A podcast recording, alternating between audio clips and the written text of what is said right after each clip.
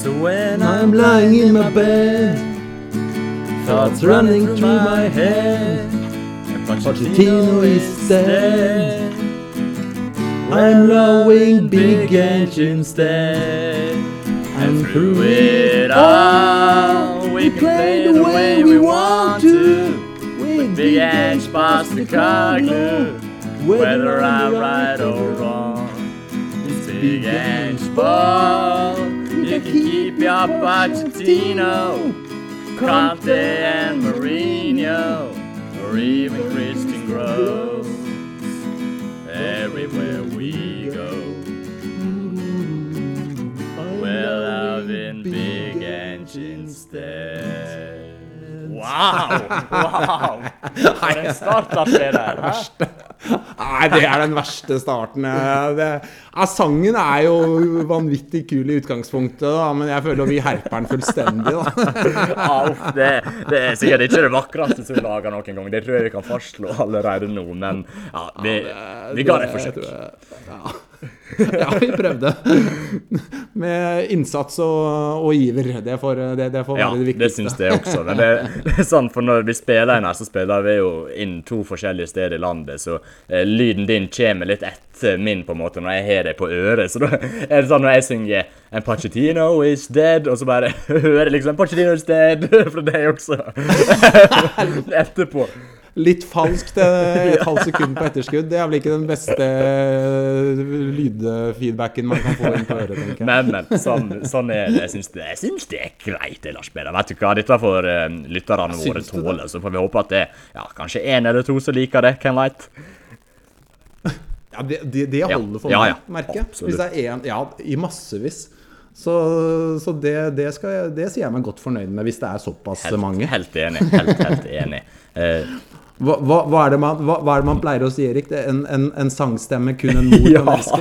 vet det tror jeg er eh, slående her. Det tror jeg er veldig presist, faktisk. For eh, nei, jeg vet ikke hvor med i Sølvguttene, noen av oss. Eh, Jeg tror, jeg tror vi sier det sånn. Jo, jeg var faktisk OK, OK, der begynte jeg å lure. Nei. Det var, var på den tiden Sølvguttene var, eh, var, hadde veldig Ja. lavt ja. nivå. Ikke fikk noen, opp, ikke fikk noen oppdrag. Da, da sang jeg der. Du var med i B-stallen, du da. Du var henta opp hvis det var eh, Ja. skadetrøbbel. Noen hadde slitt ut halsen sin litt på, på julekonsertene der. Da, da Lars Peder, da ble du henta opp. Stallfyll. Rett og slett. Harry Winks i, i Sølvguttene, du. Ja. ja. Harrowings og Erik Dyer. Fikk alltid noen kamper. Alltid klart å steppe Alltid, nok, alltid klart å steppe inn, men med vekslende kvalitet. Oh, det er nydelig. Det er nydelig. Men eh, nei, vi skal ikke synge hele din episode. Jeg tror kanskje det blir en god stund til neste gang vi synger. Lars Peder. Jeg tror vi skrinlegger den for en ganske god periode. Men eh, vi har mye å prate om. Det har vi. Eh, For det er jo en, ja, det er en god stund siden vi spilte inn nå. Det har skjedd mye. Tottenham spiller fantastisk fotball, eh, rett og slett. Eh, Nå er vi jo litt i gang her. Spilt fire kamper. Det er kanskje ikke nok til å liksom eh, fastslå hvordan sesongen kommer til å gå, men eh, det er noen meget positive tendenser vi har sett hittil, er ikke det? Ja, veldig over all forventning, vil jeg si. Altså, Vi kunne jo ikke øh, drømme om at det skulle bli så bra så kjapt. Og da tenker jeg jo egentlig både på spillemessig og, og poengmessig også. Så sånn på alle måter øh, nær sagt en perfekt start, øh, vil jeg si. Og Poster Koglo sa jo før han eh, startet opp at dette kunne ta tid, og ofte så tok det litt tid før, før ja, resultatene kom og, og ting begynte å bli ordentlig bra. Men, eh, men eh, her syns jeg jo han har eh, eh, fått det til eh, veldig kjapt. Da. Og eh, eh, jeg må si at jeg er eh, nesten sjokkert over hvor bra ting har blitt på så kort tid. Så, så all ære til Postecoglou og den jobben han har gjort eh, til nå i Tottenham. Ja, virkelig, for den progresjonen som allerede har vært, det vi snakka om tidligere, men jeg må jo bare gjenta det, for det, den er jo helt utrolig. For For først og fremst så går jo Tottenham fra å spille ja, veldig, eh, ja, veldig kjedelig og eh, med defensiv tilnærming til å spille med veldig offensiv tilnærming og spille mye mer underholdende fotball. Og den transformasjonen den er gått ganske sømløst hittil. og Så kommer det sikkert til å komme noen uh, tap og noen litt uh, dårligere perioder utover i sesongen, men akkurat nå så ser det veldig, veldig bra ut. og det, det, er jo bare kjekt å være Tottenham-supporter nå. Altså, vi, er, vi, krevde jo ikke mye foran denne sesongen. Eh, mitt krav var jo egentlig at ja, bare det blir gøyere å følge med på Tottenham, så ja. skal jeg være fornøyd. Og vi har jo virkelig fått det, men vi har jo også fått resultater hittil, Lars Peder. Ja, det, det har vært uh, Altså, det har vært Jeg syns det er så fortjent da, at Tottenham-supporterne får dette her nå, fordi um, det har vært noen vanvittig dølle sesonger med kjedelig fotball, et kjedelig lag, vil jeg si. Altså profilløst. Det har vært veldig få på det laget man syns det er eh, spennende å, å sette seg ned og, og se spille fotball. Um, så jeg, sy syns det er uh, fortjent at, uh, at Tottenham-supporterne nå opplever uh, tider som, som får tilbake optimismen igjen. Og um, det er jo veldig imponerende, fordi vi må huske på det at Tottenham har jo nå, altså i løpet av en sommer da, gått fra å, å, være et av de aller eldste lagene i ligaen, spille den, en av de kjedeligste fotballene. altså De har gått fra én negativ ytterkant til det å ha et av de yngste laget, lagene, spille en fotball alle snakker om. Eh, altså det, det, er jo en totalforvandling i løpet av åtte uker som eh, egentlig nesten ikke skal være mulig. og eh, det er all mulig grunn til å være optimist nå med tanke på, på fremtiden på, på, Tottenhams vegne. Og, og eh, den, den, starten Postecoglou har fått, som sagt, den er eh, over all forventning og, og, og, gir god grunn, tenker jeg, til å, til å være optimist med tanke på det som kommer fremover også. Definitivt. Nå skal ikke jeg ta helt av her, Lars Peder, men uh, det er titteloppgjøret mot Manchester City sent i april uh, neste år. Det, det, det, blir en rysere, det kan jeg si allerede nå.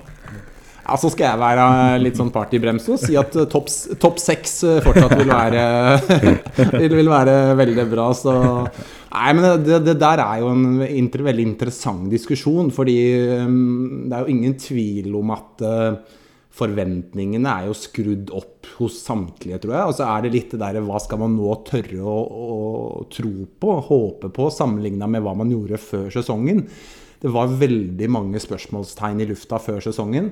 Hvor mange av de spørsmålstegnene er nå borte og, og erstattet med reell tro på at dette her faktisk kan bli veldig, veldig bra allerede i eh, første sesongen til Postekoglo. Eh, det er en interessant diskusjon, og, jeg har jo eh, tweeta litt om akkurat det de siste par dagene og stilt noen spørsmål rundt det. Og hva, hva tror folk nå? Hva, hva, forventer folk fra denne sesongen nå, etter at vi har gjort unna på en måte første, første etappe, da, de fire første kampene før landslagspausen? og og det er veldig sprikende svar. Mange forskjellige. Noen, noen mener fortsatt at uh, det å forbedre fjorårets åttendeplass bør være et mål. Noen mener nå at topp tre-fire bør være veldig realistisk. og uh, jeg syns det er kult at folk har ulike meninger om det. og Det er ikke noe, ikke noe riktig og ikke noe galt, men det er en interessant diskusjon å ta etter den fantastiske starten de har hatt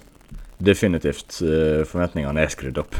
de er det, og det er nesten umulig at de ikke blir det. For noen en spilt uh, Ja, det er jo både tre bortekamper. En uh, spilt og en heimkamp mot Manchester United, og likevel står en med ti av tolv mulige poeng, som jo er, det er kjempebra poengfangst uh, når en er helt i starten av å implementere en ny spillestil, en ny filosofi, og likevel klarer å plukke med seg så mye poeng i det som noen av de har vært vanskelige kamper. Det er jo meget sterkt. Men eh, nei, jeg tror ikke vi skal ta av helt ennå, Lars Peder. Eh, og som du skrev, så er det vel kanskje ikke helt fair for Postekogli å få de forventningene på seg allerede nå om å havne si topp tre, topp fire. Uh, og uh, jeg syns det høres fornuftig ut. Det er jo bare uh, la en vente litt, grann, vente litt grann, og ikke tenke så veldig mye på den tabellplasseringa helt ennå. så får vi se om hvis dette fortsetter i de neste ukene, uker, de neste månedene. og da kan en jo kanskje begynne å tenke litt mer på det. Men akkurat nå, ta det lugnt eh, og bare ikke tenk for mye på eh, tabellplasseringa. Bare nyt den fotballen som blir spilt, for det, det er bare helt eh, fantastisk. Og Så kommer det jo to veldig gode tester også nå. da En spiller mot Sheffield United i den første kampen etter landslagspausen, mm. men så er det Arsenal borte og Liverpool hjemme, og da får en virkelig testa seg. og Jeg vet ikke, jeg gleder meg til å se hva Tottenham kan få til i de kampene. og Hvis en gjør det bra der og får med seg noen resultat fra de kampene, da, da skal det godt gjøres å holde beina iallfall helt planta på jorda. Ja, det, det, er jeg jo helt enig i, og, og, det skrev jeg òg. At altså Sheffield United-kampen øh, skal de jo normalt sett vinne, men så kommer Liverpool og Arsenal. og øh, og da har de unnagjort øh, For det første har de jo da unnagjort nesten en femdel av sesongen. Eh, det er det ene. Og da har de også møtt eh, Liverpool, Arsenal, eh, Manchester United, Brentford borte. Da, da, har de egentlig hatt et kampprogram som, som si, i snitt er tøffere enn det de har over en hel sesong, da, må man kunne si. Og, og, og da syns jeg at man kanskje sitter med litt flere svar enn det man gjør nå. For hvis vi ser også igjen, da, for å være litt sånn partybremse altså jeg, jeg, er jo altså, superoptimist, jeg, optimist, jeg og, og, elsker den starten jeg har fått. Men um, hvis man skal prøve å holde beina litt på bakken, så Altså, de har møtt Brentford borte. Den er ganske tøff. Så det er en, det er en test. Og så har de møtt Manchester United hjemme, som, som, ikke har sett noe bra ut, synes syns jeg, så langt den sesongen. Og så er det Burnley og, og, og, Bournemouth. Så det er ikke noe sånn kjempetøft kampprogram uh, de har hatt. Så de der uh, virkelige kanonene har de ikke møtt ennå. Så jeg er veldig spent på, på, hvordan de kampene mot nettopp Liverpool og Arsenal blir. Det er to av de aller, aller beste lagene i Premier League. Men ellers så er jeg enig i, i det du sier, at jeg, jeg syns vi nå egentlig kanskje skal prøve å, nyte det vi ser. Og, jeg i hvert fall syns det er en, en god ting å fortsatt Eh, føle at Tottenham slår nedenfra. At Tottenham fortsatt er en outsider som, som overrasker. Altså, jeg liker den der tanken på at de fortsatt driver og overrasker, og at vi ikke nå skal skape så enorme forventninger at vi kanskje risikerer å, å bli skuffa tidlig i, i, Big Ange eh, sitt uh, prosjekt. fordi det, det syns jeg ikke han fortjener egentlig. Han er helt i starten av noe her og, og er i ferd med å fornye et lag og, og foryngre et lag. og Eh, alt tilsier på en måte at dette her vil eh, ta tid. Så hvis man nå skrur forventningene altfor mye i været og, og, forventer nå at det skal bli en topp fire eller topp tre, og så havner de kanskje på sjetteplass, da. Eh, men med veldig fin fotball, mange gode kamper, så, så må på en måte ikke Jeg, jeg syns ikke det skal bli en skuffelse, da, og at man sitter igjen og, og er skuffet over Postekoglos første sesong. Så det er liksom litt dit jeg vil. At jeg, jeg syns han, han fortjener i den fasen han er i sitt prosjekt nå, fortsatt å få lov til å slå litt nedenfra. Så får vi heller eh, skru til de der forventningene litt senere, hvis eh, de kommende kampene eh, tilsier det. Helt enig. Og vi kan jo snakke litt om den eh, siste kampen som var nå, mot uh, Burnley. en fantastisk fotballkamp, rett og slett. Veldig, veldig ja. gøy, den også. En, lå jo under ganske kjapt der etter fire minutter allerede, men så kom jo utligninga, og så skåra han rett før pause med en rakett fra Christian Romero. og så bare fortsatte en å male på etter pause og sikra seg en veldig, veldig god margin. Eh, det var jo rett og slett bare nok eh, en prestasjon som føyer seg inn i rekka av de fire kampene, eh, som var veldig god, Lars Peder. Absolutt. Litt dårlig start på den kampen. Burnley går rett i strupen på Tottenham. Og det er jo litt det som ligger til Company, da. Og, og, og, som kanskje var grunnen også til at han var en manager mange eh, pekte på som en spennende kandidat da Tottenham jaktet ny manager i vår. Altså det at han er så tro mot uh, sitt eget spill, og, og, det å skulle gå ut og spille kamper på, på sine premisser, så er spørsmålet om Burnley har et godt nok lag til å lykkes med å være så modige, eller om de er nødt til å tilpasse seg i, i større grad. Men, men, det er ikke uh, vår jobb å diskutere her, Erik. Det, det får de ta i uh, Burnley på tolv, eller noe sånt. Hvis det er noen som heter det. Um, men uh, nei, jeg syns, sånn at den begynner litt, litt dårlig, syns jeg. Slapper i presset, en del enkle feil. Porro som blir runda litt for lett før 0-1 der. Så, så Tottenham brukte litt tid på å, å, stramme skruen skikkelig til. Da. Men når de først klarer det, så ser vi jo at denne Tottenham-utgaven er veldig, veldig bra og et uh, klart bedre lag enn Burnley. og jeg syns spesielt Bizuma løfter seg utover førsteomgangen. Og når han klarer å ta skikkelig tak i midtbanen og leverer sånn som vi har sett av han i serieåpningen, så blir egentlig hele laget også med en gang mye bedre. Og uten å dra den altfor langt, så gir jo det Sammen med det vi ellers har sett i sesonginnledningen, da, så gir jo det et bilde av hvor viktig Bizuma faktisk er for dette laget. Uh, og kanskje en spiller vi bør sette på samme hylle som uh, Romero, van de Feen, Madison, når det kommer til uh, hvor viktig de er for dette laget, hvor viktig de er at de holder seg skadefri. Eh, Bizoma spilte jo ikke mot Fulham i ligacupen, ikke sant? Og så, og så, stopper jeg det resonnementet der. ja.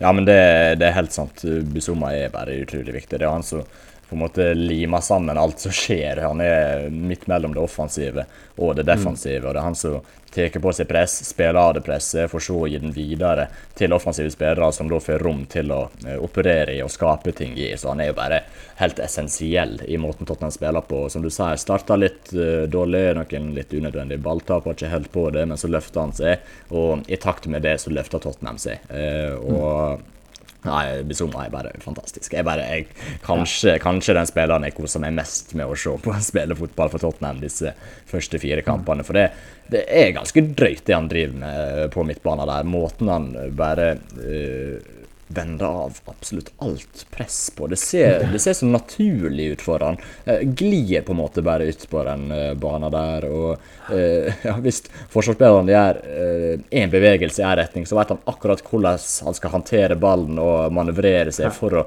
komme seg forbi han. Og det, det ser bare så effortless ut, som det heter mm. på engelsk. Så han er utrolig, utrolig viktig. Eh, og så er det jo mange andre spillere som er viktige også, men Bizuma er kanskje kanskje den viktigste. Nå jeg, jeg, tror jeg har sagt at Madison er den viktigste, men Bizuma også er jammen ekstremt viktig lagspiller. Ja, det er vanskelig, fordi jeg syns det er uh, en interessant diskusjon. Altså, hvem, hvem, vil det være mest kritisk å miste med skade, da?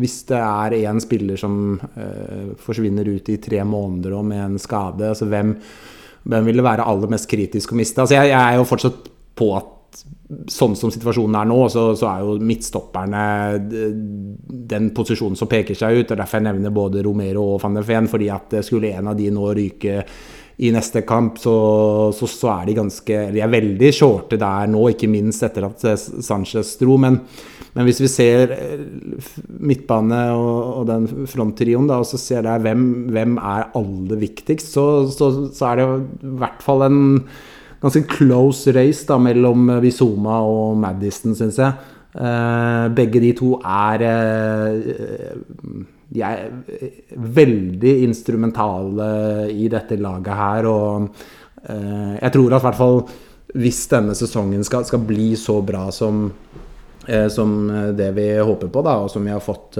litt optimisme rundt nå i sesonginnledningen, så, så, tror jeg i hvert fall en en avgjørende faktor for det, det er at, eh, at de spillerne vi, vi, snakker om nå, at de holder seg skadefri mer eller mindre hele sesongen. Eh, skulle de miste et par av de spillerne vi har eh, omtalt de siste minuttene nå, så, så er Tottenham kraftig svekka. Så de er sårbare. De har en veldig, veldig sterk elver når alle mann er på banen og alle er friske og raske. Men eh, det er ikke så mange nøkkelspillere som skal ut der før de er kraftig svekket. Altså. Nei, en er veldig veldig sårbare for skade. og Så kan det hende det blir henta noen i januar for det at de blir enda bedre i den stallen, men akkurat nå så er en veldig sårbar. Det er kanskje en grei risiko å ta når en ikke har så ja, En har jo ikke europeisk fotball og er nå også ute av ligacupen, så det er jo ikke noen andre kamper enn Premier League-kamper fram til januar. Så eh, det er mm. kanskje verdt å ta den risikoen. Men ja, si at både Bizuma og Madison eh, blir skada samtidig, så sliter en veldig på midtbanen. Og bare en skade på enten Romero eller van de Feen, så er en jo rett ned på uh, Ashley Phillips, egentlig, uh, mm. som skal komme inn der. Så det er klart at en blir veldig, veldig svekka om en får en skade på en av de nøkkelspillerne. Men jeg har lyst til å prate litt om Madison også, Lars Peder. Bare fortsette på det midtbanesporet vi er på nå. Ja.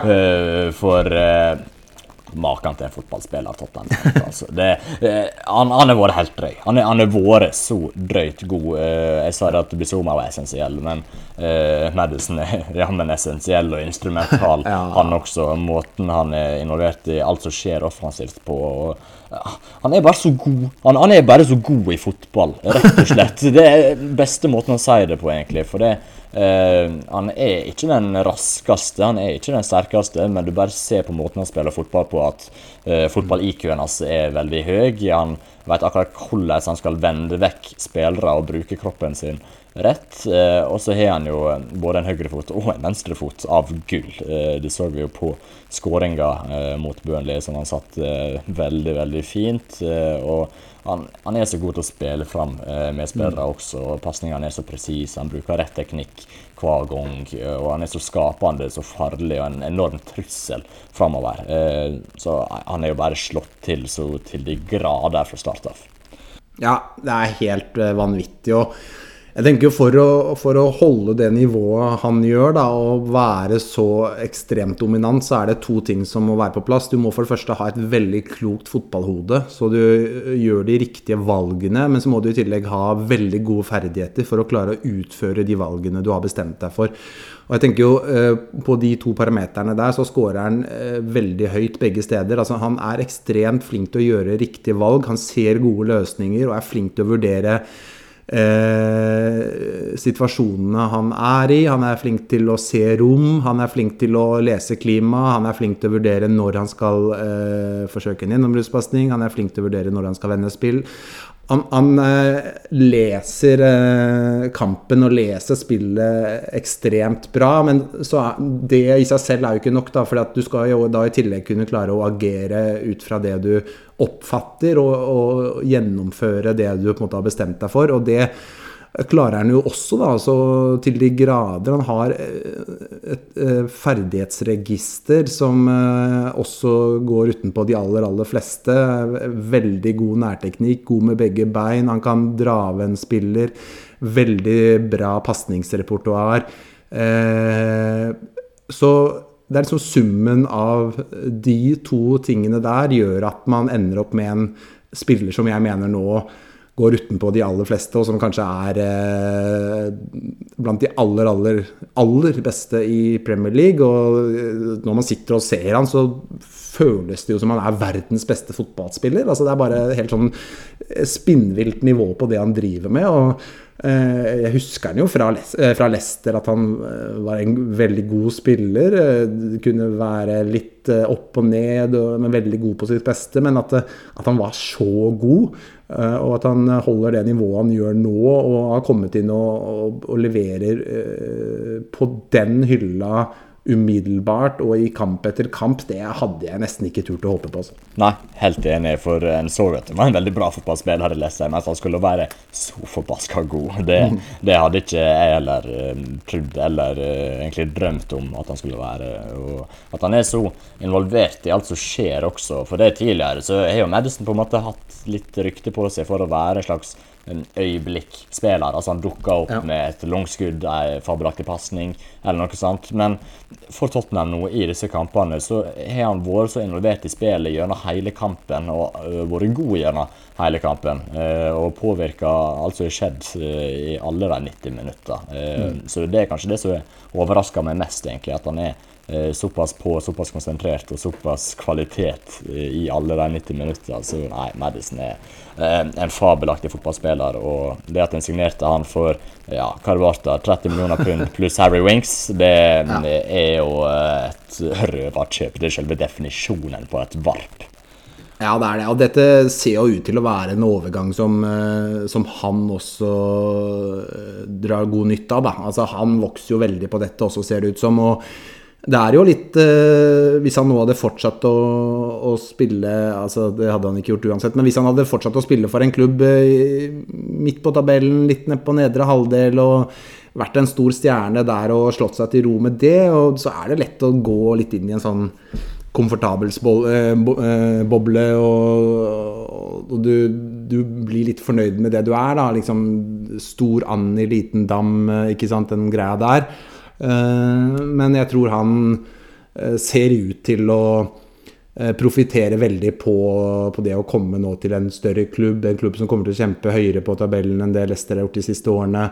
han får masse de, de, har jo virkelig gitt han enormt med ansvar. Han går rett inn i, kapteinsteamet, trøye nummer ti styrer jo det offensive i det laget der, og har jo egentlig Han er nok en, en uh, stor årsak, tror jeg, til at uh, det snakkes egentlig veldig lite om Harry Kane etter at han dro. Og jeg tror helt oppriktig at, at ankomsten til James Madison er en, en medvirkende faktor til det. Fordi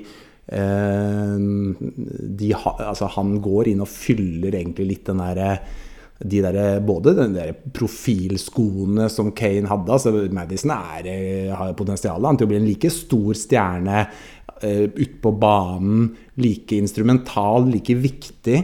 Uh, og, og, i tillegg så, så, så uh, Ja, nei, så jeg må bare si at Uh, hans uh, introduksjon i Tottenham-trøya den kunne faktisk ikke vært bedre. Den har vært over all forventning. Ja, den har vært perfekt. Jeg tror bare jeg kan si det sånn. Uh, og som du var innom der, så har han tatt på seg en lederrolle også, og virkelig mm. vokst på det og tatt det ansvaret også. Så nei, den Madison-signeringa er jo bare det, det, er blink. Det er ti av ti. Det går ikke an å bli bedre enn det, rett og slett. Og en annen som virker å ha tatt på seg ansvar jeg skjønner ikke, jeg må bare si Erik. Ja, la oss bare kjøre på jeg, jeg skjønner ikke at ikke flere klubber lå langflate etter han i sommer. Jeg må bare si det, det har jeg tenkt på flere ganger. At ikke, altså I en overgangssommer hvor det var så mange eh, spinnville overganger og overgangssummer og alt som var. Det var jo et kaos på overgangsmarkedet i sommer.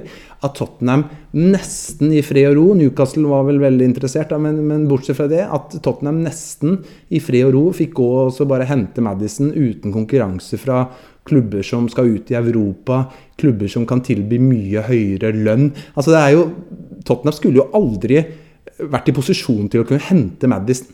Det, det, skulle jo vært en spiller som, eh, som, en, som, klubber som skal ut i Europa og, og, kan tilby mye høyere lønn, skulle plukka lett foran Tottenham. Så, så, det at Tottenham klarte å få tak i han, det, altså det, eh, jeg syns nesten det er litt rart. Da, men selvfølgelig, jo, vi må jo bare være takknemlige for det. Men, men, eh, de andre klubbene har jo sovet fullstendig når ikke de har gjort et forsøk på å hente han. Se, altså, han. Han kunne jo gått inn på et hvilket som helst lag i Premier League. Det er det ikke en tvil om et sekund. Og så, og så driver de og henter alt mulig annet ræl til dobbel pris i stedet. Madison er jo ti ganger så god som, eh, som Se på hva de andre lagene oppi topp tre, fire, fem har henta, som har kosta mye mer og ikke er i nærheten av å holde samme nivå. Så det, eh, nei, det er bare å takke og bukke for at Tottenham fikk eh, hente han nesten helt eh, i fred og ro. Også. Altså. Ja, tusen takk til alle andre klubber, rett og slett, for at virkelig. jeg ikke gadd å prøve. ja, men det, det, er godt sagt, for her har en sikra seg en juvel, og en er ekstremt heldig så har han i stallen. Og som sagt, han har tatt ansvar inn i Eh, kapteinsteamet, i lederteamet. Eh, det samme har Min Son gjort. Og eh, der er også en jeg syns har vokst litt den mm. siste tida. Han er jo blitt kaptein. han er lagets kaptein. og altså Før han ble annonsert som kaptein, så tenkte en jo kanskje ikke på han som et naturlig kapteinsemne. At han kanskje ikke var den fødte lederen, på en måte. Men nå, etter å ha sett han i aksjon som kaptein, i et par kamper. Måten han prater på, måten han ser ut til å motivere medspillerne på både før, under og etter kamp og eh, på treningsfeltet og den biten der, så eh, virker det som om Postecoglou bare ja, har truffet blink med uh, det også, Lars Peder. Ja, og jeg var jo blant dem som var litt usikre på om eh, det var den beste kandidaten, og det har jeg jo eh, uttrykt også, at eh, ja, han er sikkert en bra kaptein, han, men det må, må, vel finnes noen som kanskje er en enda bedre kaptein. Og det handlet for meg mye om at jeg så vel egentlig ikke han som en sånn typisk kapteinstype. Altså, jeg syns det er veldig mange ting som taler til hans fordel, og som tilsier at han fortjener å ha det bindet. Han er jo den mest lojale av alle i den troppen der. og eh, har jo virkelig vist over lang, lang tid at Tottenham betyr enormt mye for han, Men så har jeg vel kanskje tenkt at eh, liksom, er det nok, da, på en måte. Men når vi nå har sett eh, hvordan han vokser med den oppgaven, hvordan han har løst den oppgaven, Eh, det ansvaret han tar, og, og, hvor mye gode ord han får fra lagkamerater og manager osv., så, videre, så er det jo ingen tvil om at, eh, at det var fullfortjent og en riktig avgjørelse. Så jeg syns det er kult at uh, Min sånn uh, Vi må huske på dette, da, at dette her er jo en spiller som Eh, så virkelig altså, eh, til det fulle har vist over en lang periode at han elsker virkelig Tottenham. Det er, det er eh, et kjærlighetsbånd der mellom Hang Min Son og Tottenham som, eh, som man knapt ser maken til i, i dagens toppfotball uh, uansett land. Eh, og eh, forlenge kontrakten da det storma som verst. Og eh, de managerjakten var i et eh, villred, og det var bare kaos egentlig rundt klubben. Eh, så det at han nå får lov å lede dette laget når de nå går inn i en ny æra, da. Eh, med egentlig nesten et helt nytt lag. Et lag som forynges. Men han er fortsatt der. Han, han, er, han er igjen fra fra gamlegjengen. Eh, han er eh, den fantastiske eh, personen han er. Han er den fantastiske spilleren han er her. Han fremstår som en veldig bra leder. Jeg syns det er kjempekult at, at han nå har fått det, det, bindet rundt armen, og det, det syns jeg er Jeg må bare strekke hendene i været altså, og trekke, trekke den der usikkerheten jeg hadde rundt om det var riktig valg. For jeg tror eh, med fasiten, en slags fasit i hånda, så tror jeg vi kan si at det, er helt greit at Hong Min Son er kaptein for Tottenham. Ja, virkelig. Han står fram som et uh, eksempel. Og ja, den lojaliteten han er til klubben, er jo bare helt enorm. Altså, det, det å forlenge kontrakten sin under Nuno Esperito Santo, det bør jo automatisk gi han en statue utenfor Tottenham Hotspur Stadium. Lønnsforhøyelse. Altså. Ja, ja. Det bør gi absolutt alt av gode som finnes i hele verden. Uh, det viser bare hvor mye den eh, mannen elsker Tottenham. Og, eh, nei, det er umulig å bare ikke dikke Oingmin sånn, altså. Og så leverer han jo på banen også, Lars Peder. Ja. Eh, ble jo flytta inn som midtspiss til denne kampen. Richarlison han var vel på benken. og han, ja, han, altså Hong Min Son, leverte jo varene.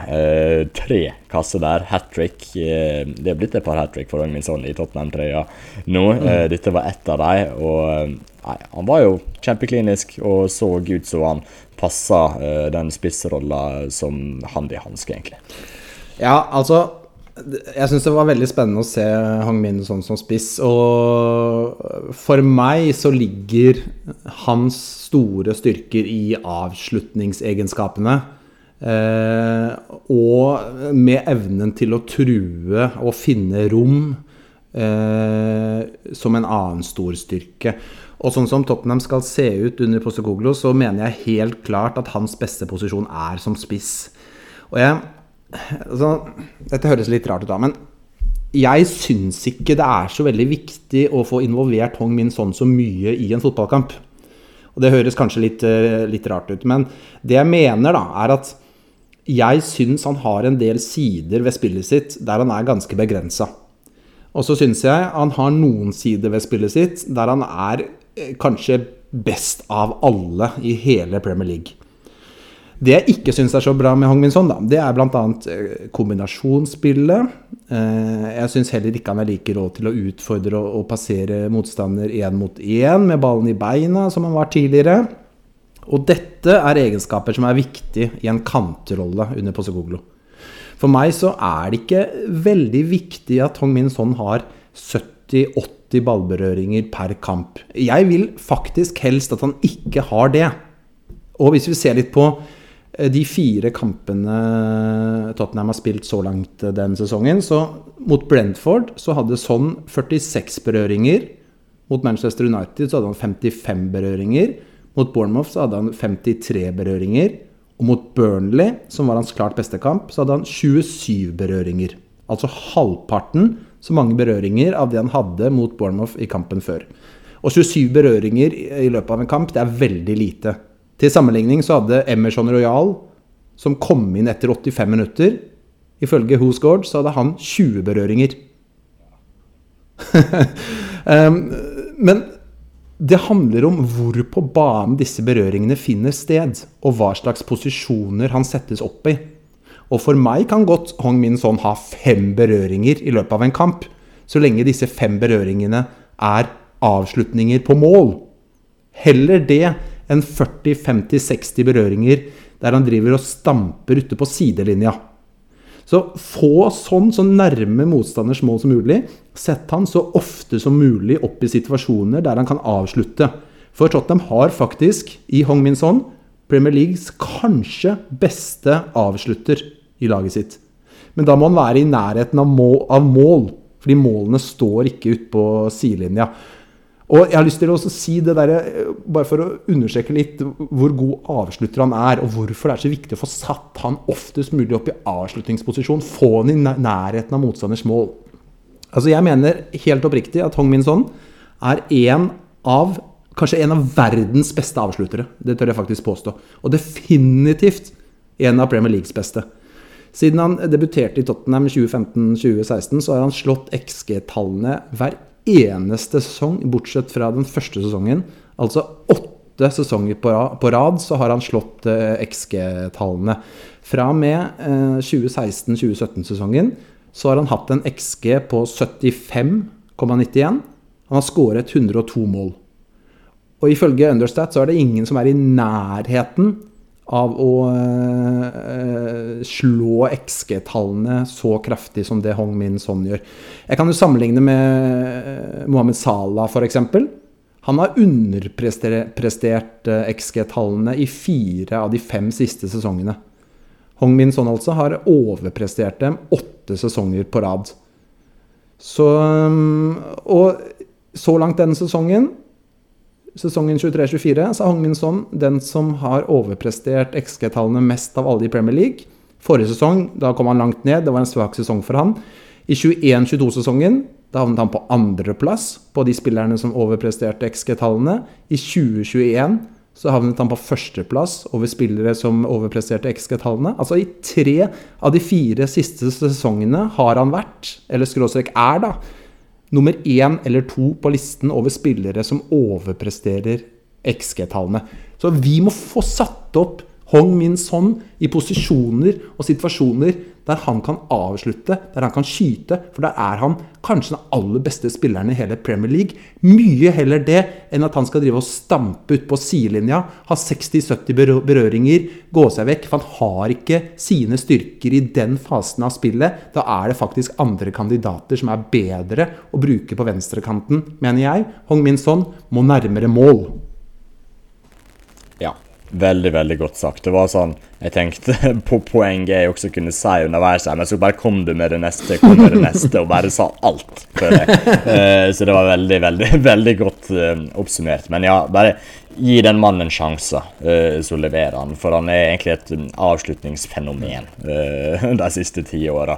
Måten han har overprestert XG-en sin på. Det, det, det, er ganske drøyt, faktisk, hvor klinisk han har vært i nesten alle sesongene han har spilt i Premier League. Mm. så jeg også tror at den spissrolla passer han mye bedre, for som du sier, ute på kanten så ja, er han mer involvert i spillet, men lenger vekke fra motstanderen sitt mål. og da får ikke du utnytta Min Son sine uh, ferdigheter og karakteristikker på best mulig vis. For han har også mista litt den evna til å utfordre én mot én ja. uh, som han hadde før. Uh, han er ikke helt den, ja, det samme rykket og den samme akselerasjonen som han hadde før for å komme seg forbi en motspiller. Så det å heller la han være i og rundt målet til motstander, få skudd, komme til sjanser, men ikke være så involvert i spillet ellers, det syns jeg høres meget, meget fornuftig ut. Og så er det sånn at han fungerer ikke noe bra som et oppspillspunkt. og det Nei hadde nok ikke fungert over lengre tid med sånn som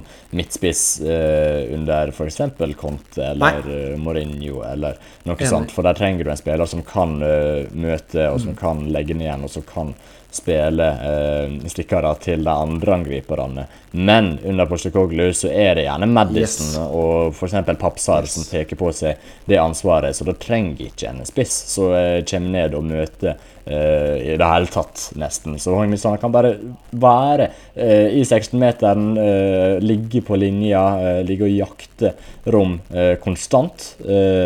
for Madison og Sar tar av seg de greiene der, og da tror jeg en får det beste ut av Hongminson. Og den spissrolla, den, den passer han meget godt, og iallfall mye bedre enn den kantrolla. Absolutt. Og så er det jo klart at den den eh, bortekampen mot Burnley ble jo eh, optimal da, for Hongminson. Fordi et Burnley-lag som eh, står høyt, eh, dårlig press, litt naive altså det, det, det, der er jo nesten å be om et hat trick fra, fra Hongminson. Så det er klart at hver kamp blir ikke sånn. altså Nå har de Sheffield United hjemme i neste. Det, det vil sannsynligvis bli et ganske annet kampbilde mot et Sheffield United-lag som, som, legger seg mye lavere, og da det blir eh, mye mer eh, en, eh, en, kamp mot det å, å, åpne opp et lavtliggende forsvar. Så det er klart at det blir, det blir eh, du får ikke de der rommene å løpe i eh, som eh, du fikk mot Burnley like ofte, vil jeg tro.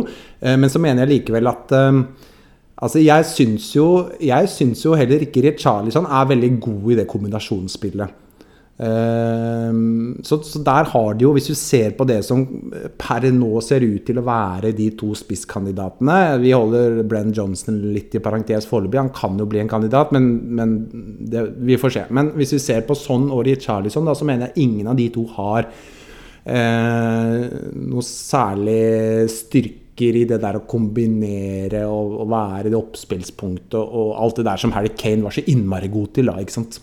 Eh, men eh, Så de, får ikke så mye mer fra Richarlison, syns jeg, i den fasen av spillet, hvis Richarlison spiller.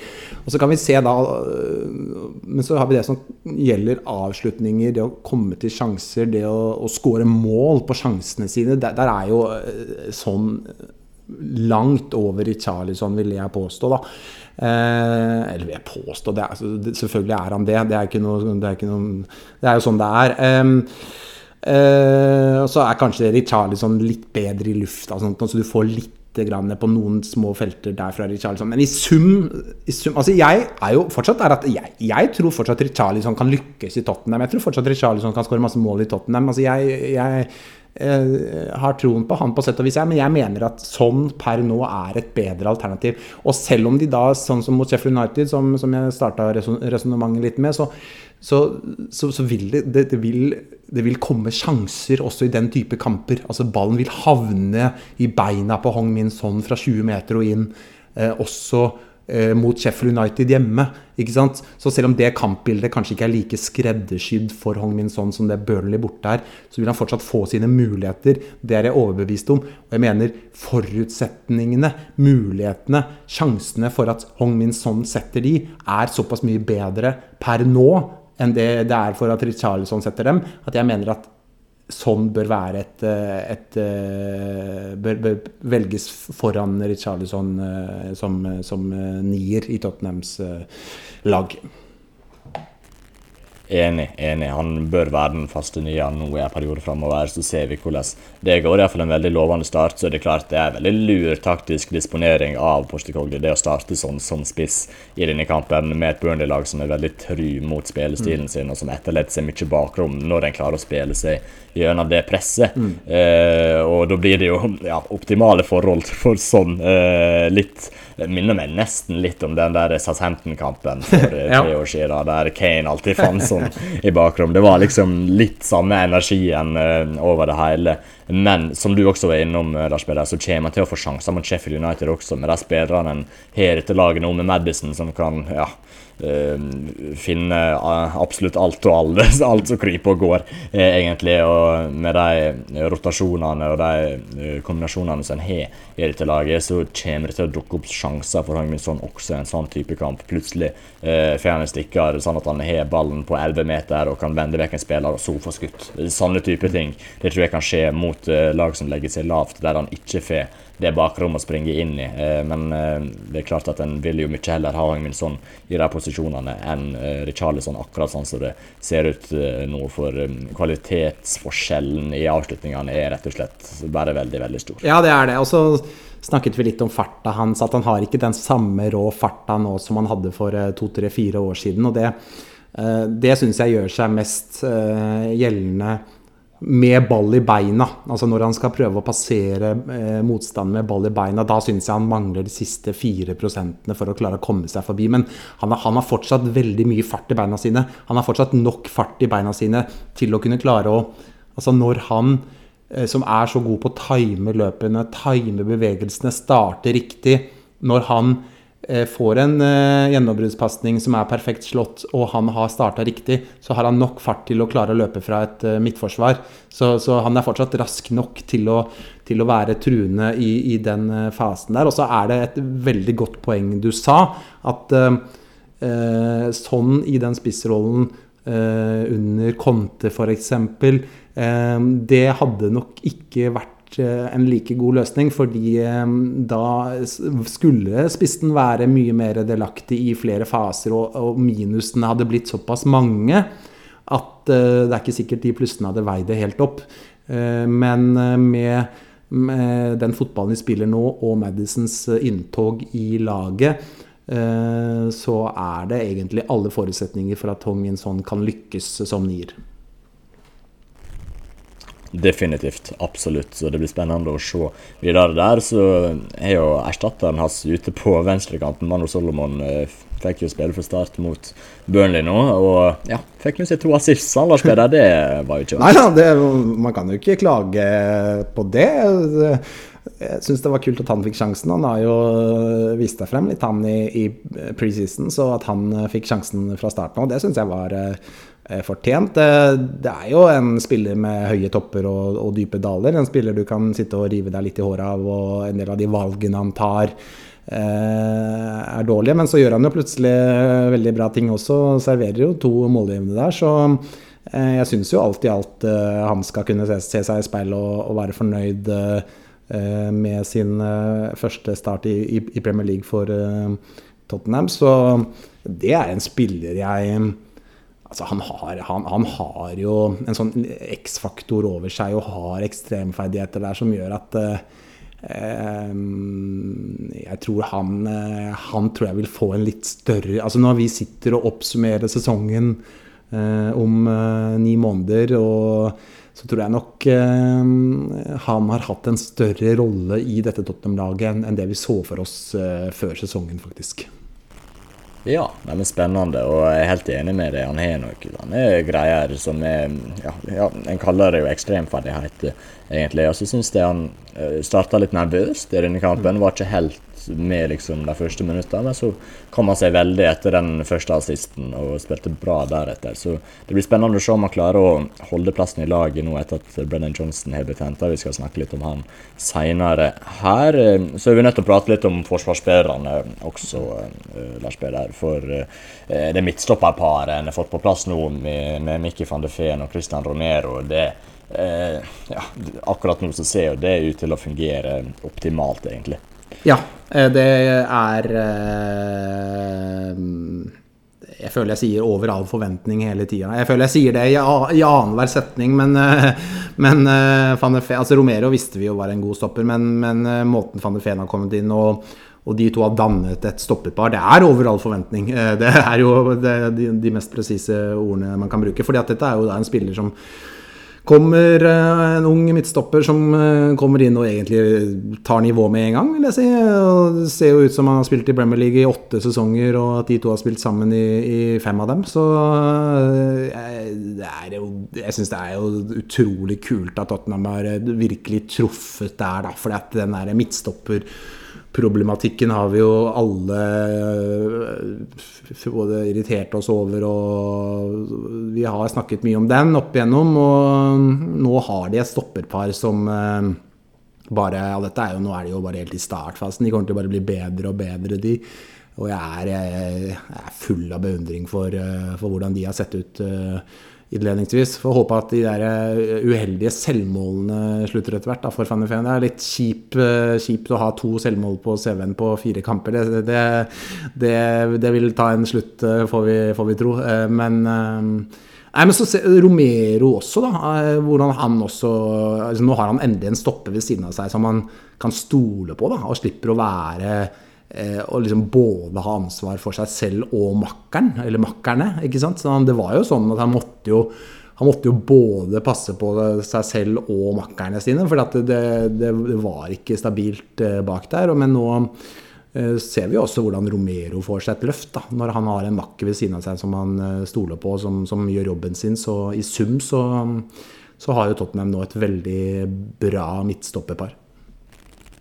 Ja, definitivt. Veldig komplementært også. Jeg syns de utfyller hverandre veldig bra. Van de Fens fart også gjør så mye for dette laget, altså. Eh, med den høye linja en har, så etterlater en seg bakrom, men han springer jo opp alt. Det, det, er liksom ikke noe tvil. Jeg føler meg så trygg med van de Fen der bak, for du veit at han eh, er i stand til å springe opp omtrent absolutt alt som kommer. Og så syns jeg også Romero er vokst på det. Som du sier, han trenger kanskje ikke å brannslukke ellers i Forsvaret, og kan konsentrere seg mer om seg sjøl nå når han har fått på plass van de Feen der, og det har nok hjulpet veldig. Og så er jo han også en del av uh, kapteinsteamet, mm. og jeg tror kanskje han har vokst litt på det, mm. altså. Uh, faktisk ser Er det bare fire kamper han har spilt i ligaen hittil, men han ser liksom litt mer moden ut og litt mer balansert ut, uh, syns det. Og så leverer han jo mål, skåra i første serierunde, og den, den raketten rett før pause der, herregud, så digg den var. Ja, helt, det er jo en kjempeskåring. Det ser ut som han har gjort det 50 ganger før, så Uh, nei, jeg vet ikke hva oddsen hadde vært på at Romero etter fire serierunder har to flere skåringer enn han har frispark laget. det ja, Det er sjukt. ja, så altså, jeg vet ikke om det Jeg har ikke sjekket om det stemmer, men det, det sies da at Van de og Romero ikke har laget et eneste frispark i løpet av de fire første rundene. Det er jo det er sånn what the fuck-stat som man nesten lurer på kan det være sant. ja, det det, det, høres jo feil ut, men jeg sjekka nå Burnley-kampen, og der er det ingen av dem som lager frispark, så kanskje, kanskje, det kan være rett. Men nei, jeg syns Romero ser mer balansert ut og ser skikkelig god ut. Så det er helt nydelig. Og så er vi jo noen backer også, der spiller, så jeg syns leverer. varene. altså Udogi er jo bare kjempegod. Ja. Kjempe, kjempe, kjempegod. ja.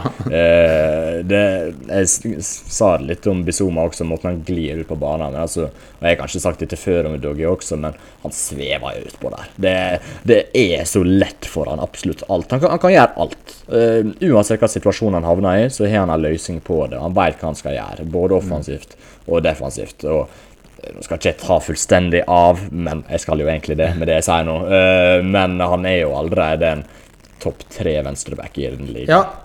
Jeg mener å huske, hvis ikke jeg har drømt nå, så mener jeg å huske at jeg spådde han inn på årets lag i Premier League Eh, i våre predictions før eh, sesongen. Og jeg føler den står seg over Ja, den står seg overraskende godt etter fire runder.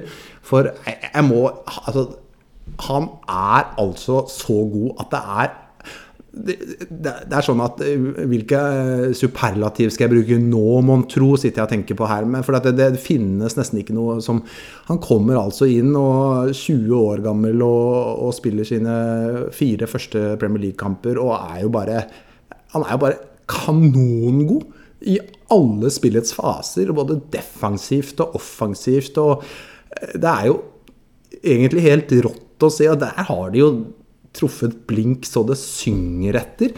Og til den prislappen nå, ikke sant, kommer for 15 millioner pund. Eh, og eh, Nei, jeg må bare si det. altså Vi skal litt inn på overgangsvinduet senere, men eh, de har truffet mye blink, altså. Det siste, si, siste året, siste par årene. Og Udoji fremstår jo som et av de beste kjøpene i hele Premier League de siste årene. Det er helt vanvittig hva han har levert til nå. Han også er jo, Det er jo all mulig grunn til å tro at han også bare kommer til å bli bedre og bedre. Så mm, det er, rått å se på. Jeg må si det. Det er, eh, det er helt vanvittig kult, altså. En blir bare stum av beundring egentlig av å se på Udoge syns jeg. Og creds til Paratici, som yes. henta alle disse her. Ja, ja, du var kanskje kriminell, Paratici, men herregud, du traff på en god del signeringer. Altså, det, det, skal du ha. Så nå er spent på Udoge framover, og hvor mye bedre han kan bli, egentlig. Jeg frykter nesten at Real Madrid henter han om to-tre år, hvis han fortsetter denne utviklinga her. Eh, for nå er han bare eh, forbaska god, enkelt og greit. Ja, Det blir ikke billig i så fall. Det, hvis han skal gå til Real Madrid om to år, da tror jeg vi snakker 200 eh, millioner, altså omtrent. Det blir, det blir, en høy prislapp. Men Paratici nevner du. Ja, altså Det øh, må nevnes at øh, for en jobb han har gjort øh, for Tottenham. Og vi snakker om spillere som Kulusevski Bizuma, Solomon, Madison, Sar, Udoggi, Van de Feen, Romero, Vicario, Porro Altså noen av de etter at han offisielt ikke jobber for Tottenham lenger, men det, han jobber jo for Tottenham fortsatt. Eh, så han Altså han, han, han, hadde en rolle i sommer også. Det, det, sånn er det bare. Det, det sier de som uh, følger klubben tettest. Så uh, det generasjonsskiftet vi har sett nå, og det, den fornyelsen av, av laget, det eh, Paratici han, eh, han, fortjener en bonus for den. Altså. Ja, virkelig. En, han, han, er identifisert så mange gode spillere, spesielt fra serien. Ja. Doggy med Bentancour, Kulusevski og Romero også. noen Vikario mm. som ser ganske bra ut. Vi kan snakke litt om Vikario, eh, som jeg nevnte der. Eh, det så litt shaky ut i preseason. Så ut som ah, Hva er det en egentlig får her? Ja. Men uh, nå når serien er starta, så har han Han også vært kjempegod. Det er sånn, Jeg føler jeg sier alle er kjempegode, men han også har vært det. Ja, men altså, det er jo det er ikke vits å sitte og plutselig være kritisk eh, mot én spiller bare for at man ikke skal være positiv mot alle. Hvis, eh, hvis, en spiller har vært god, så må vi jo kunne si det. Og Vikario har jo vært kjempegod. Og jeg også hadde jo den oppfatningen du hadde sånn helt i starten, at jeg lurte litt på er dette her egentlig bra nok? Er det ny eh, Golini, en liten oppgradering på Golini? Altså det, jeg, var, jeg syns ikke Jeg ble ikke beroliget av det Vikario viste i starten. Um, så er det noe med det, da, at man uh, må gi uh, spillere litt mer enn et kvarter da, før man, før man skal vurdere hvor bra dette her faktisk er. og Eh, Vikario har jo vokst veldig, spesielt nå etter at sesongen har starta. Altså det, det, er det, er jo på det nivået der at man, man, vi snakker om en spiller som, som eh, mange, eller noen, da Noen eh, var kjempekritiske til og stilte store spørsmålstegn rundt eh, allerede før sesongen var i gang, ikke sant? Så eh, man må være litt tålmodig, og så må man eh, la de få litt tid til å komme, komme, i gang og bli en del av laget. Og så eh, risikerer man faktisk at det blir ganske bra.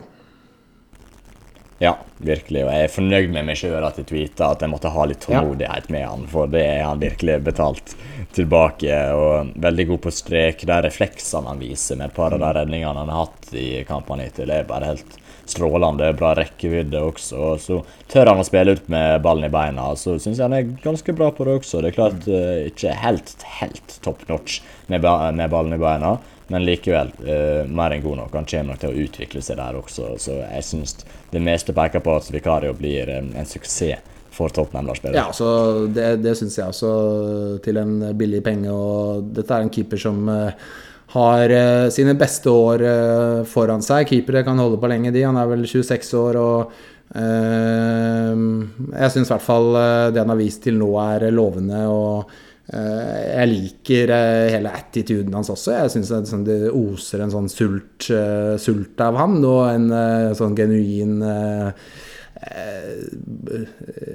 vinnervilje ute på banen. Altså han, for han så er en veldig god redning. Det er en liten seier i, i kampen. Og og eh, jeg syns, eh, jeg syns faktisk det, det, det vesenet han eh, har ved seg, det, det, ja, sprer litt sånn god energi. Det sprer litt følelse av at dette er en, en kar med sult, og han passer inn i den sultne gjengen, gjengen der. Absolutt. Så virker han litt som en skrue også. Vet du hva? Det kan jeg like godt. Keepere skal være litt sånn uh, merkelige. og det, det, tror jeg Vikario også er, men det er akkurat sånn det skal være. Så det er veldig, veldig fint. Uh, altså En siste spiller vi er nødt til å prate om før vi snakker om overgangsvinduet, uh, Lars Peder. Pedro Porro. Altså, mm. er, det, er, det, Trent Alexander Arnold vi har fått på bekken der, eller hva er det som skjer egentlig? Ja, Det er jo noen som har begynt å dra den sammenligningen, sammenligningen litt. Og det det var jo mange som lurte før sesongen da, på om eh, kunne Porro og Udoji spille sammen, f.eks. Ble det, ble det for eh, dårlig defensivt?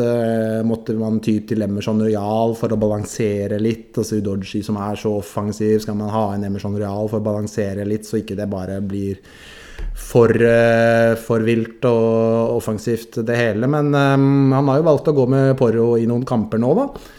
Og um, han leverer jo bra, da. Altså, det er jo sånn vi, vi, vet jo på en måte at altså, han, han, er ikke den beste defensive høyrebekken i Premier League. Og vi ser han blir runda litt for lett der mot Burnley, og det, det, er litt det du får da ved å ha han. Men så mener jo da Postecoglou, og det, det støtter støtter jeg han i at du får altså Plussene er flere enn minusene. Altså du får mer ved å ha han på banen enn, enn, enn det minusene tilsier. Og du får Og det gjelder jo selvfølgelig det offensive. da, ikke sant? Og det, Han har jo Se på den pasningen han slår til sånn før hat tricket der. Eh, han, har, han har jo masse fotball i seg. Og for et lag som ønsker å være spillende, skapende, offensive, modige så, så passer jo han eh, inn der. Så jeg syns han eh, Og det er en ny rolle for han også, dette. Jeg, jeg eh, er imponert. Jeg syns eh, Hva var det jeg sa? Over all forventning. Jeg vil si, jeg vil si det om, om Poro, jeg. Ja.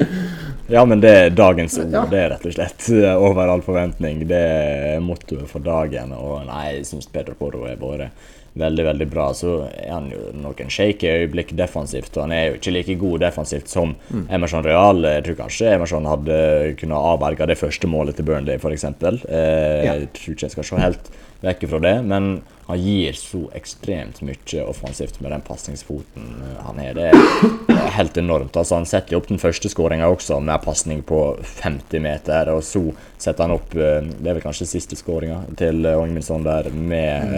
eh, ei strålende, strålende pasning. Ja. Akkurat eh, eh nok eh, vekt på den, akkurat nok skru. Teknikken er bare perfekt rett og slett. Eh, så den var vakker å se på. og Hvis han kan fortsette i det sporet her og være en slags playmaker, han også, eh, når han går inn i midtbaneleddet fra den backrolla, så eh, har vi en ganske spesiell spiller i, troppen. altså For potensialet er høyt, og mm. det virker som om han begynner å skjønne den rolla ganske bra. og Offensivt er han jo. Han, han er jo et kjempevåpen. rett og slett. Han er det, altså, men så, så, er jeg jo Så må jeg jo innrømme at jeg, jeg er litt, litt, spent på Hvis Postecoglou velger å gå med Porro og Udoji mot Arsenal mot Liverpool. Jeg er litt spent der, og det, det, skal, det skal, bli interessant å se. Altså, er, han, er, han, så modig at han tør å gjøre det mot uh, de beste lagene i ligaen også? Eller, eller eh,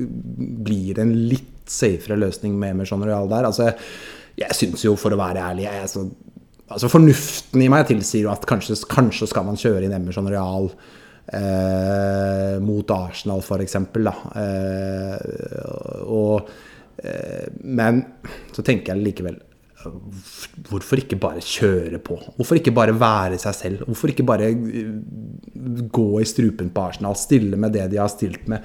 Stole så mye på det de har lyktes med så langt denne sesongen?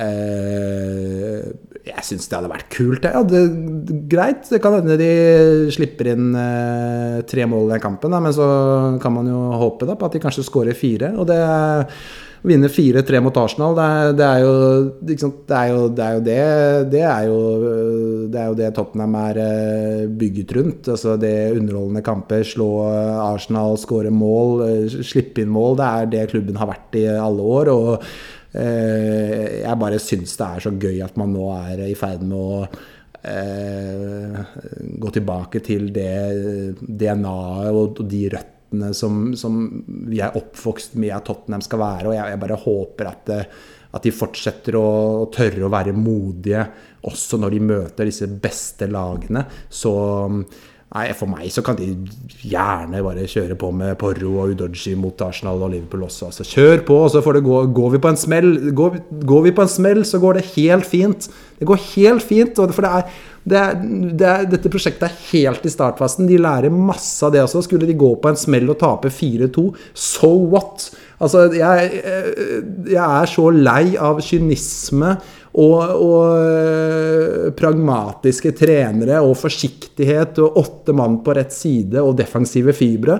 Gi meg et Tottenham-lag som går ut på banen eh, fullstendig uten eh, redsel og respekt for motstanderen. Still med det beste laget, drit i hva motstanderen kommer med. Vær Tottenham, vær modige. Det er det jeg vil se.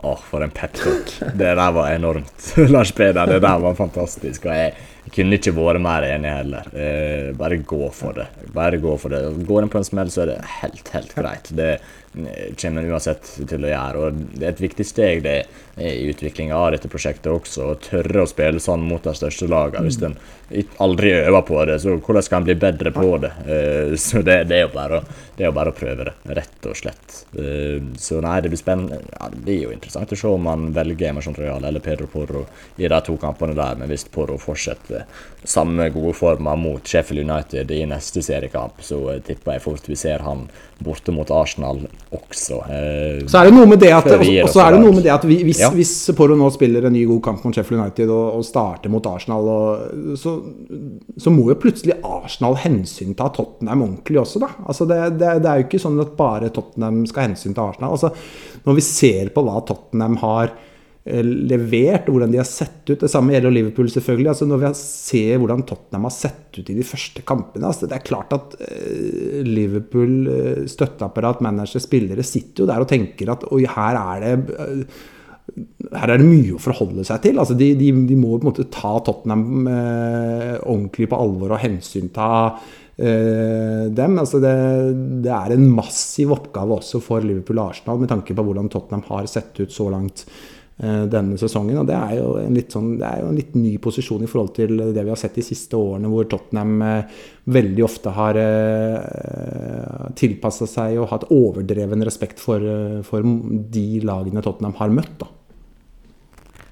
Absolutt. Og Pedro Porro ja, gir deg noe mer å tenke på enn yes. hvis Emerson Royal starter. Det er mm. det absolutt ingen som helst tvil om. Ok, Før vi gir oss i dag, så må vi snakke kjapt om overgangsvinduet også. En uh, har jo henta eh, Vicario, Madison, Solomon, Ashley Phillips, uh, van de Feen, Alejo Belize og til slutt Brennan Johnson. Eh, og så har han jo mista et par spillere også, det skal jo sies. Eh, Harry Kane er selvsagt den største av dem. Så har mista Harry Wings, Joe Roden bl.a.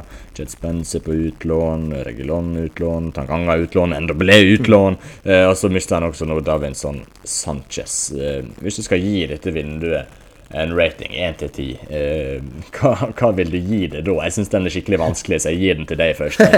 Nei, jeg, jeg, har egentlig slutta å gi sånne terningkast. fordi at etter det der terningkastet jeg ga på det vinduet i fjor sommer, så har jeg bestemt meg for at jeg aldri skal gi. Men, eh, men altså, hvis, hvis, man skal sette en poengsum 1 til 10 nå, så, så tenker jeg i utgangspunktet i utgangspunktet så ville jeg ikke satt den sånn kjempehøyt per nå. Og det handler jo litt om at de har mista Kane. det handler om at de ikke fikk tak i en stopper til, så de er shorte der. Jeg syns de er litt sårbare hvis Madison blir skada. Jeg hadde håpa litt på en Høibjerg-oppgradering. Det er liksom noen eh, og, og, selvfølgelig handler det mye om at eh, de ikke fikk solgt enda flere spillere også, selv om eh, Sanchez og Ndombele forsvant eh, på overtid der. Eh, så det, det, er noe det er, Jeg syns vinduet er litt uferdig sånn sett. Men så er det jo veldig mye bra der òg, da. Altså, du kan, Vikario har vi snakket om. Fanefen har vi snakket om. Eh, Madison, strålende. Eh, Solomon eh, har allerede presentert seg. Eh, Brenn Johnson kan potensielt bli bra. Veldig spent på den. Men jeg tror kan, tror det kan være en overgang Vi kan snakke litt mer om han etterpå, men jeg, jeg tror det kan være en, en overgang som, som, kan bli bra. Så det er så har de et par unge, Velis og Phillips, som har kommet inn, som kan bli bra i, i fremtiden der. Så så for meg så er, det, så er det, noen, eh, det er noen minuser og det er noen plusser, men, men eh, så hvis jeg skulle satt en, en score nå, så, så, ville ikke den kanskje vært så veldig høyt, fordi det er en del minuser der. Eh, men jeg tror med ganske stor sannsynlighet at eh, den scoren eh, vil være høyere om et år enn det den er i dag. For jeg tror dette vinduet vil vise seg å, å være veldig bra. Eh, bedre enn det vi kanskje tror. Og det er litt det samme som det de siste vinduene også egentlig har vært. Altså de, vinduene, de, de senere vinduene framstår egentlig eh, bedre og bedre. Altså hvis du tenker på spillere som Sarr, ikke sant? Bizuma, for å ta to eksempler, da. Eh, så, så, er det to spillere som plutselig nå gjør en veldig, veldig god jobb for Tottenham, selv om det eh, tok et år, eller tok litt tid. Så, så, så jeg, er, jeg, er, forsiktig optimist ut fra det vinduet vi har vært gjennom. Ja, men det er fornuftig. Jeg også havner nok et sted omtrent midt på treet, tenker jeg. Eh, kanskje en fem av ti, seks av ti, og så kommer det sikkert til å bli bedre etter hvert. Men det er klart at det at Harry Kane stikker påvirker det veldig mye, så har en jo på en måte ikke erstatta han skikkelig. Eh, samtidig så er jeg veldig fornøyd med de spillerne en har fått inn. Eh, de har jo kommet veldig bra inn i laget allerede, og det er kvalitet eh, på de fleste av dem. Så Nei, eh, litt vanskelig å rangere nå, jeg er helt enig i det. Men foreløpig legger oss på en fem eller seks av ti, eh, tenker jeg. Og så eh, ser vi om det kan bli enda bedre etter hvert.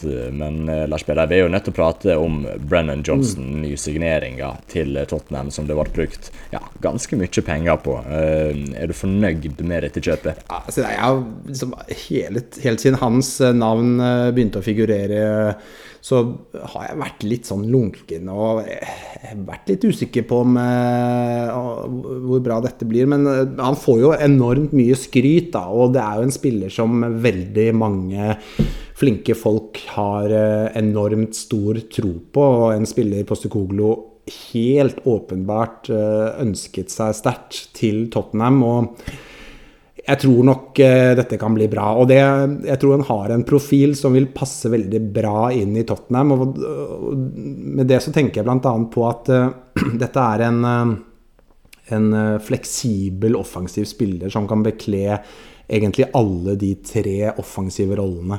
Og med Postukoglo som da ønsker at det skal være litt flytende angrepsspill, at det skal være litt posisjonsbytter, så passer det veldig fint å få inn en spiller som han. Han kan han kan være nier eh, i deler av en kamp. Han kan være høyrekant deler av en kamp. Han kan være venstrekant deler av en kamp. Eh, han har eh, ferdigheter, han har målpoeng i seg, han har eh, veldig bra fart. Eh, det er jo helt opplagt en, en profil som, eh, som, passer perfekt i, i, det Tottenham er i ferd med å, å bygge nå.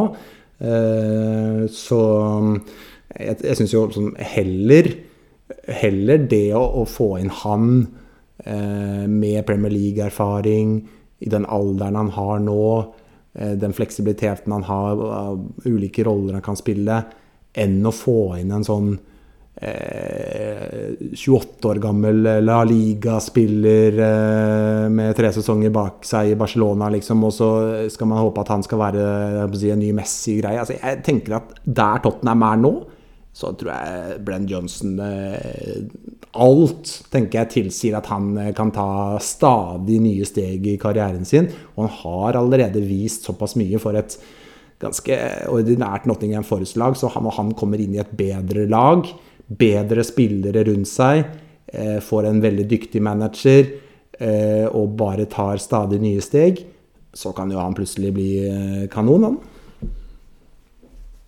Ja, Absolutt. Eh, jeg syns også det er mye penger å, bruke på han. Mm. Det er litt den følelsen jeg satt med når rykta begynte å dukke opp. Men så er spiller jeg likte ganske bra forrige sesong, eh, som jeg holdt et litt ekstra øye med når Nottingham Forest spilte kamper, for jeg visste at han er en eh, interessant og ja, spennende spiller som fer litt opp fra sofaen og litt opp fra setet. Eh, jeg syns det er mye penger. Men uh, nå er jeg såpass optimistisk og med på dette uh, Porstekoglu-toget at hvis dette her er den mannen han ønsker, så selvsagt bare gå for det. Uh, og hvis han, han, Det er jo han som vet best hva som trengs i den angrepslinja, og hva slags ferdigheter den stallen mangler akkurat nå.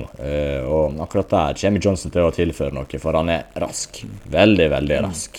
Og det kommer til å bli veldig nyttig å ha i dette laget. her. Ha litt ekstrem fart. Det syns jeg dette Tottenham-laget trenger, eh, og det får en nå. Og så, som du er innom, produserte ganske bra med målpoeng for et ganske dårlig lag i Premier League eh, forrige sesong. Uh, så er han jo veldig uh, anvendelig. Mm. kan spille som midtspiss, kan spille på begge kantene. Så han kan egentlig gå inn litt der det trengs. Og så er jeg spent på å se hva som blir den ja, naturlige rolla, den uh, favoriserte posisjonen hans. For det er ingen tvil om at spillere foretrekker å bli bedre av å ha en fast posisjon og vite akkurat hva de skal gjøre, og spille i den rolla konsekvent uke inn og uke ut. Det tror jeg det er ingen som helst tvil om. Men om det dukker opp situasjoner der det passer bedre at han spiller en annen posisjon, så klarer han det også. Så nei, jeg er spent på å se hvordan dette blir. Altså, han er jo fortsatt ganske ung eh, og kan utvikle seg videre. Og der er, der er liksom noen råferdigheter som kan jobbes ganske bra med. Så nei, jeg er veldig spent på dette her. Jeg syns fortsatt det er mye penger, eh, men det kan potensielt slå ut ganske bra uansett. Jeg har fått inn en spiller som er homegrown, og som eh, kommer til å tilføre dybde i angrepet, men også noen ekstremferdigheter som en ikke helt har der fra før. Ja, det er mye penger, men så tenker jeg samtidig Det, det, det er ikke mine penger. Altså, det er liksom det, for, for, meg Ja, men det er jo litt sånn altså for, meg, for, for, meg så er det jo ett fett om han koster 20 mill. eller 40 mill. eller 60 mill. Altså ja, jeg skjønner jo selvfølgelig at det kan påvirke senere kjøp og sånn, men jeg, jeg tror Tottenham kan hente, Hvis det dukker opp spillere de vil ha, så, så gjør de det. det. Innenfor fornuftens eh, rammer. Men, eh, så, så jeg, jeg, gidder ikke å liksom eh, henge meg så mye opp i om han kosta ti mil mer enn det han kanskje burde gjort, selv om jeg er jo for så vidt enig, enig i det. Men jeg, jeg, skjønner jo poenget ditt, Erik. Men, men, men, men, det er jo en, en sånn spiller som som jeg egentlig liker at de signerer. Altså spillere som eh, ikke har maksa potensialet sitt ennå. Ikke i nærheten heller, kanskje, men, men spillere som, eh, som, kan gjøre det i Tottenham. Spillere som helt opplagt eh, har en sult etter å bli bedre. Altså det, det, tror jeg ikke vi skal lure på. Det virker som en eh, ydmyk og sulten eh, spiller, dette her. Eh, og det er det å du må, Hvis du skal skape Altså bygge et prosjekt, da. Skape et lag som, som uh, skal bli bedre over tid, så, så, må du ha mange sånne inn i, inn i gruppa. Fordi at eh, en, en, en, spillergruppe er faktisk de spillerne som er der. Og, og hvis du har mange nok med en eh, sult og et ønske og et, eh, en ambisjon om å bli bedre enn det de er, og, og, som, vet, og som, virkelig ønsker å makse potensialet sitt, så, så, så, vil du få en enorm go i gruppa, sånn som vi så at Tottenham hadde for noen år siden under Pochettino. Eh, og jeg, jeg ser litt den derre eh, Jeg får litt den samme følelsen av den Tottenham-troppen som bygges nå, som det jeg syns det var under Pochettino, da, da hans prosjekt i Tottenham virkelig begynte å pike.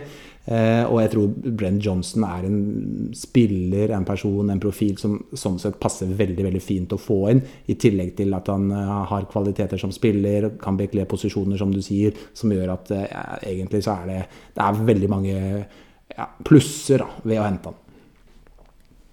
Definitivt, det er der. og nei, Det blir veldig, veldig, spennende å se. Jeg er nødt til å dypdykke litt mer i Brennan Johnson sine ferdigheter og spillestil og litt sånn eh, den neste veka for å få et litt bedre bilde. Men eh, jeg syns han har vært interessant å se på de gangene jeg har sett på Nottingham Forest. Mm. Eh, og så den farta, som sagt, veldig bra. og så er han litt sånn endimensjonell dribler ut ifra det jeg har sett.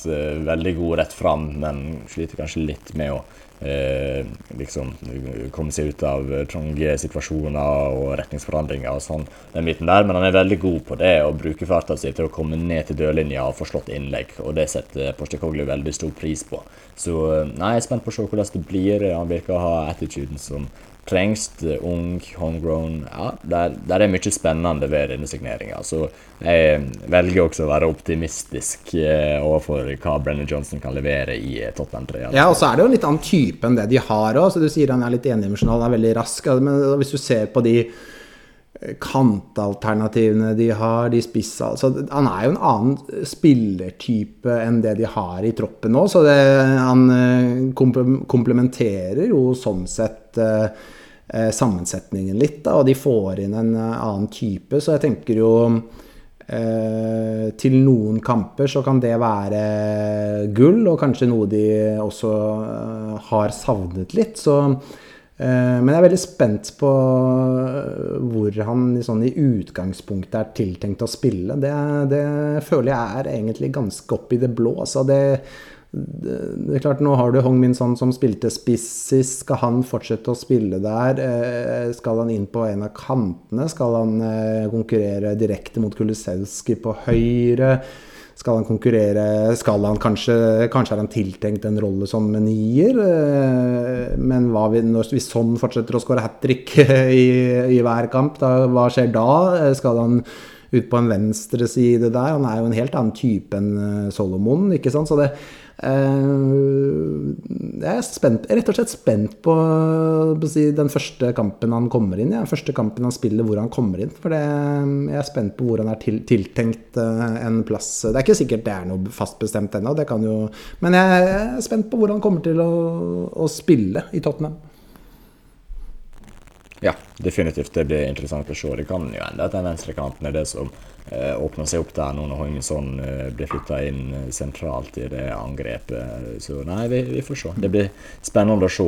Nå har jeg fem minutter jeg må gå, Lars Peder, og vi er bitte litt vi må gå gjennom ja. før den tid. Eh, Davidson Sanchez solgt til Galatasaray, vært seks år i Tottenham, hadde en veldig god første sesong. Og så er jo selvsagt ikke utviklinga blitt helt som en hadde håpa på etter hvert. Eh, men jeg syns Sanchez skal ha eh, creds for den mannen han er, og ja, den driten han har ha stått i, og likevel tatt på seg trøya, tatt ansvar, uh, turt å spille og uh, jeg, jeg, liker Davison Sanchez godt. Ja, ja, ja, han er klare begrensninger som fotballspiller, men det går ikke an å uh, stille spørsmål ved uh, innstillinga hans og lojaliteten hans til laget. Der syns jeg han er uh, Ja, der, der, gjør han det han skal.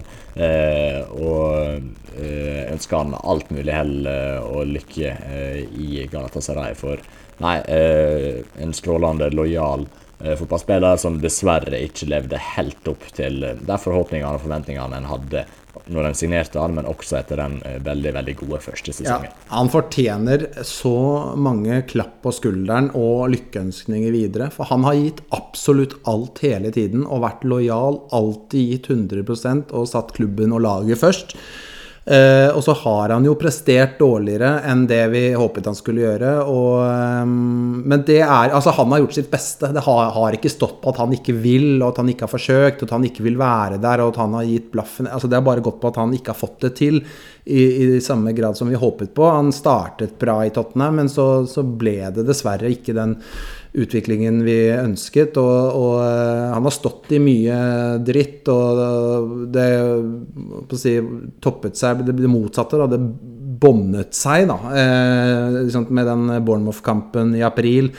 Hvor han vel byttes inn og byttes ut og pipes ut av, eh, av Tottenham-supporterne. Og du ser han sitter eh, kanskje gråtende på benken der. og Eh, og så tenker jeg, Hvordan skal man da eh, klare å levere når du føler bare at til og med dine egne supportere er så imot deg? Så, så, han har stått i mye dritt, men han har all mulig grunn til å gå rakrygget ut av Tottenham, for han har alltid gitt alt. Alltid satt laget først, alltid satt klubben først, alltid gitt sitt beste. Han har han missa på den straffen mot Fulle, men han, han, to, han tok den straffen han, stilt, han stilte opp der òg, og det, det, har han gjort hele tiden i Tottenham. Så, så Davinson Sanchez er en hedersmann, og jeg, jeg, ønsker han all mulig lykke til, og håper genuint at han lykkes eh, videre i karrieren.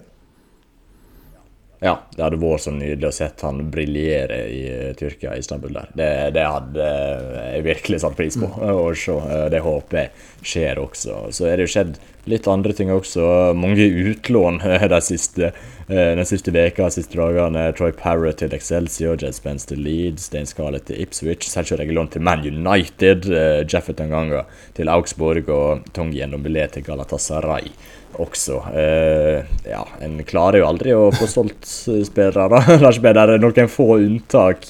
Davinson er jo ett av dem. Men eh, en sliter jo med å kvitte seg permanent med disse folka. Ja, det var som jeg skrev av Tottenham. Altså, hvis Tottenham var en hyttenabo, så ville de vært han som alle kom og lånte av uh, hele tiden. Vaffeljern og sukker og drill og stige og alt som er. Bare husk å levere tilbake neste sommer, for da kommer det noen andre og skal låne, låne av deg. Men eh, nei, Regulon til United var jo litt sånn Hæ, den kom jo litt overraskende. Eh, en Dombelé lånt ut der. Når han kommer tilbake da, så er det bare ett år igjen av, eh, av kontrakten, så det det, de har en opsjon nå, så det beste hadde jo vært om han uh, storspiller der, og at de kjøper han uh, om et år. Uh, men nei, noen utlån ble det um, helt på tampen av vinduet, så, så det, er, det, er, sikkert greit, det. Så får de kutta litt lønnskostnader også. Ja, det er de, men hver gang jeg tenker på Tangen Domblé, så blir jeg bare trist. Altså. Det, det, er kanskje den Tottenham-signeringa jeg hadde mest forhåpninger ja. til, og som jeg trodde hadde størst potensial til å bli liksom helt fabelaktig fantastisk. Og så er det blitt så skuffende ja. Som det er blitt. Eh, det, det er nedtur av de sjeldne altså. Eh, og nå var det liksom Jeg hadde jo ikke et reelt håp i sommer, men jeg hadde litt sånn falskt håp, føler jeg, om at å, nå skal Ndomblé Nå, nå er Porsgrunn kommet inn, og nå skal han få en ny vår vet du, under en ny trener. Altså får du disse treningsvideoene der han herjer litt og småleker seg litt, og så er det liksom så hører ikke du noe på et par uker, og så er det neste du hører, at nei han, han, eh, er ikke god nok. Han eh, legger ikke igjen eh, nok arbeid på treningsfeltet. Han skal ut. Ja. Det er liksom den syklusen der. Så jeg ble ikke overraska over at det skjedde også nå i sommer, men som alltid bare skuffa over det som skjedde. Ja, men det er det. Er det. Altså, jeg også er skuffet over at ikke han fikk uh vist uh, potensialet sitt uh, i langt større grad enn Tottenham. Vi så noen glimt uh, sånn i starten der. Da så vi noen, noen, glimt av hva som bor i ham, men etter hvert så ble det jo ingenting, og det ble utlån og og det ene og det andre. Så, så det, er veldig, det, er veldig, synd, fordi potensi, Altså, øh, han har jo potensielt øh, mye i seg, men det er bare det at øh, det kommer alt, altfor sjelden til overflaten og, og blir vist ute på banen. Så det er jo egentlig mest synd for han selv at han ikke klarer å, å få fullbyrdet det potensialet som vi jo har sett tross alt tidligere at bor der. Men Eh, så vet vi jo ikke, da, hva som eh, Altså jeg, Man tenker jo at han må ta seg sammen. Han må Men kanskje er det andre ting som vi ikke vet om, da, så vi skal være litt forsiktig med å være sinna på han. Eh, altså, det kan, kan, godt, det kan godt hende at han bare er lat, og at han ikke gidder, og at han bare har fått en, en feit kontrakt og er fornøyd med det. Og, og, at det er sånn, sånn det er, og da, da syns jeg det er grunn til å være misfornøyd. Men, eh, men det kan hende Vi hadde et Del Alli-intervju for ikke så lenge siden. Eh, så vi skal være litt forsiktige sånn generelt da, med å mene for mye på hans vegne, for det kan være ting som vi ikke vet om også. Det er litt viktig å huske på det også.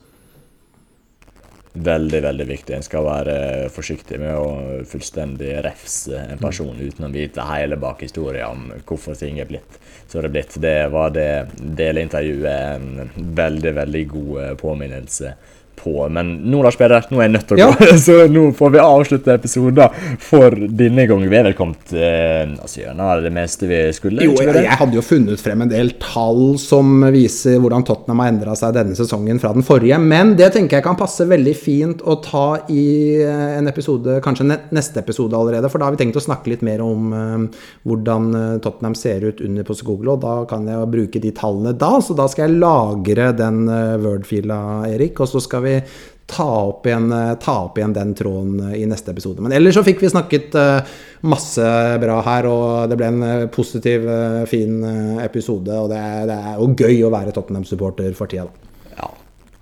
Herregud, det er bare å nyte livet, folkens, for tida. Altså, åh, nå er vi jo i landslagspause. For, for noe dritt landslagspausen er, altså. Nå er det denne i september, så kommer jeg i oktober, så kommer jeg i november også. Det, ah, det, det ødelegger, men bare vente litt over ei uke til Tottenham spiller fotball igjen. og det, det blir godt. Nyte, nå, nå, må vi nyte den uh, tida vi er inne i som Tottenham-supportere nå med, med Postekoglo. Altså, nå har vi vært gjennom så mye negativt og, og dølt og kjedelig. Nå, nå, er det gode tider. Nå må man bare uh, nyte det og virkelig sette pris på at Tottenham endelig er på rett vei igjen, tenker jeg. Ja, virkelig. Kloke, kloke ord. Og med de ordene så tenker jeg vi takker for oss i dag. Tusen hjertelig til alle som har lytta på, eh, kjære lyttere. Så er vi igjen eh, tilbake veldig, veldig snart. Ha det godt. I'm blowing big engine stand. Ha det, da. Nei, ikke nå. Ikke nå. Det, det blir av neste gang. Ha det bra. ha det godt, folkens.